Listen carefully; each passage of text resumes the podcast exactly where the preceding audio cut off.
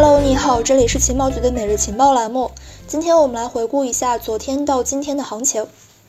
当地时间二零二一年十一月三号，美国联邦储备委员会公布了十一月议息会议的声明，宣布将会从十一月晚些时候开始逐月减少一百五十亿美元资产的购买规模，并且会视情况调整资产购买速度。美联储同时宣布维持联邦基金利率目标区间呢在零到百分之零点二五之间。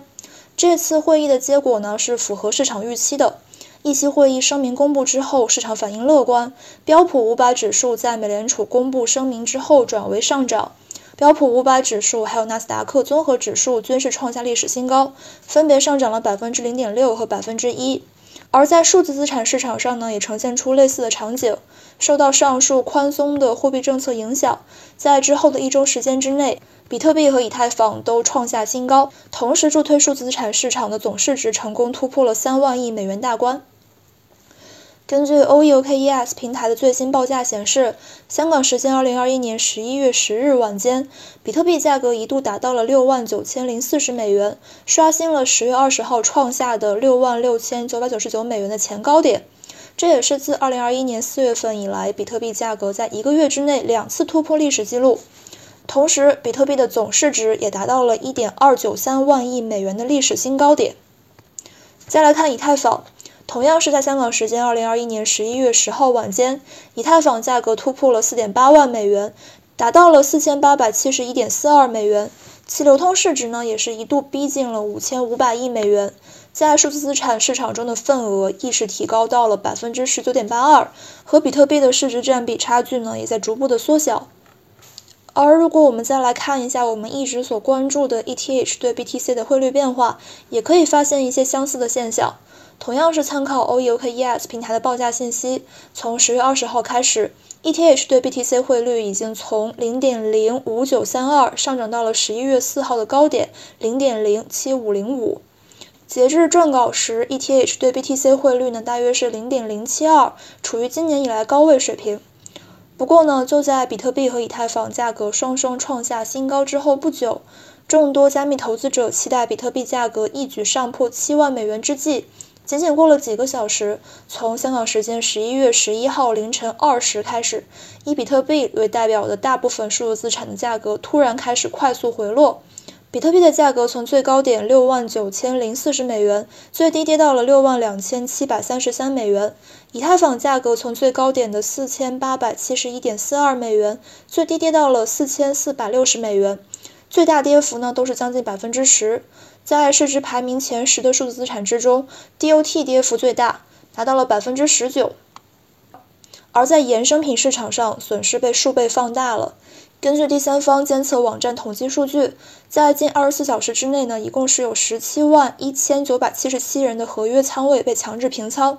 总爆仓资产价值达到了六点九四亿美元，而仅仅是最近的十二小时之内，爆仓资产价值就超过了五点四五亿美元，成为了近两个月以来仅次于十月二十七号的最大单日爆仓金额。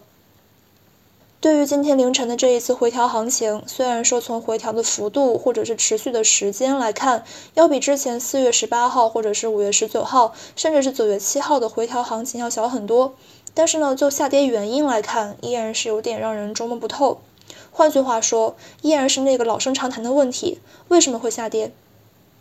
我们在此前的节目中呢提到过一个观点，就是包括加密资产在内的大部分的自由市场内投资标的，能够从根本上去解释其下跌原因的只有一个，那就是到了它该跌的时候。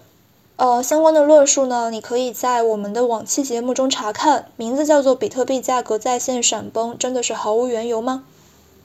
按照那一期节目的逻辑，我们再来捋一下：从九月份下旬，比特币的价格从这个四万美元下方启动以来，一直涨到了六点九万美元的过程之中，几乎没有出现过单日超过百分之十的大幅下跌行情。仅仅在十月二十一号、二十七号、二十九号，出现了三次振幅将近百分之十的波动，但是最终收盘时刻呢，依然是收复了部分的失地，甚至在二十九号由跌转涨，录得了正数涨幅。简单计算一下，我们可以发现，比特币的价格涨幅超过了百分之七十二，同期以太坊涨幅呢也超过了百分之七十五。而以柴犬币为代表的 Meme 数字资产，以及元宇宙板块以及这个平台币概念的数字资产，在此期间大都取得了超越比特币和以太坊的投资回报率。这也就意味着市场上有很多很多获利丰厚，并且有着落袋为安意愿的投资者。一旦这一批人决定了暂时了结获利，那么就不可避免的会带来整体的市场回落。而且随着市场交易活跃度不断提高，这样的情况呢很有可能会越来越频繁。当然，我们也应该看到，伴随着数字资产市场规模的不断扩大和这个专业度规范化的不断提升，波动的烈度也可能会随之呈现出不断减弱的趋势。虽然说市场上的这个波动呢是变化莫测，很难预知，但是对于投资者来说，依然是有一些值得去关注的交易信息，来去作为我们辅助决策的工具。在我们以前发布的节目《加密行业所必须了解的十个指标》中，我们曾经介绍过比特币的 UTSO 年龄分布、比特币彩虹图指数、S2F 价格模型以及山寨记指数等十个关键指标。感兴趣的话，你可以回顾相关内容，或者是你也可以加群，添加情报局助手 OK 五六五六幺幺就可以进入我们的群了。在这里呢，我们将会再次介绍一下交易所比特币钱包余额和永续合约资金费率等等几个指标。交易所比特币钱包余额的变动呢，往往被解读为观察持币者出售比特币或者是惜售情绪的一个重要因素。一般来说，当交易所比特币钱包余额大幅增加的时候，大概率意味着持币者有很大的这个卖出变现动机。当交易所比特币钱包余额减少时，则代表持币者将比特币从交易所转移到了自己的独立钱包或者是 DeFi 等等的一些理财产品之中，惜售情绪升温。从这个数据可以看到，自从2021年的8月份以来，交易所比特币钱包余额再次走低，11月10号仅为175万枚，这似乎也是和同时期的比特币价格的走势相印证。而这个永续合约资金费率。由于它反映了永续合约多空双方持仓成本情况，而当前永续合约交易量呢，在这个数字衍生品市场交易中的这个占比是日益提高，所以说永续合约资金费率变化呢，也是值得我们关注的。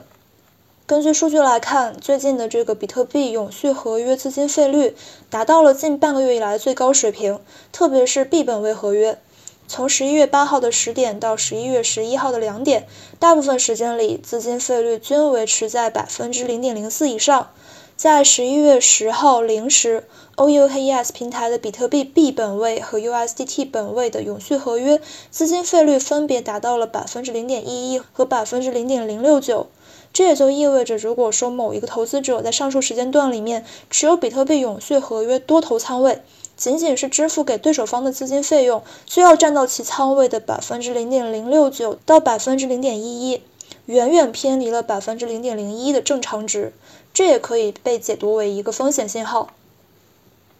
当然，正如我们所一直所强调的那样，任何的链上数据也好，交易信息也好，都只能够作为一个投资者进行投资决策的辅助工具。在实际投资过程之中呢，除了以上因素之外，还需要从更为广阔的维度来去综合获取市场信息，并对其进行加工和分析，进而去做出更为可靠的决策。好的，以上就是我们节目的全部内容了，明天我们再见，拜拜。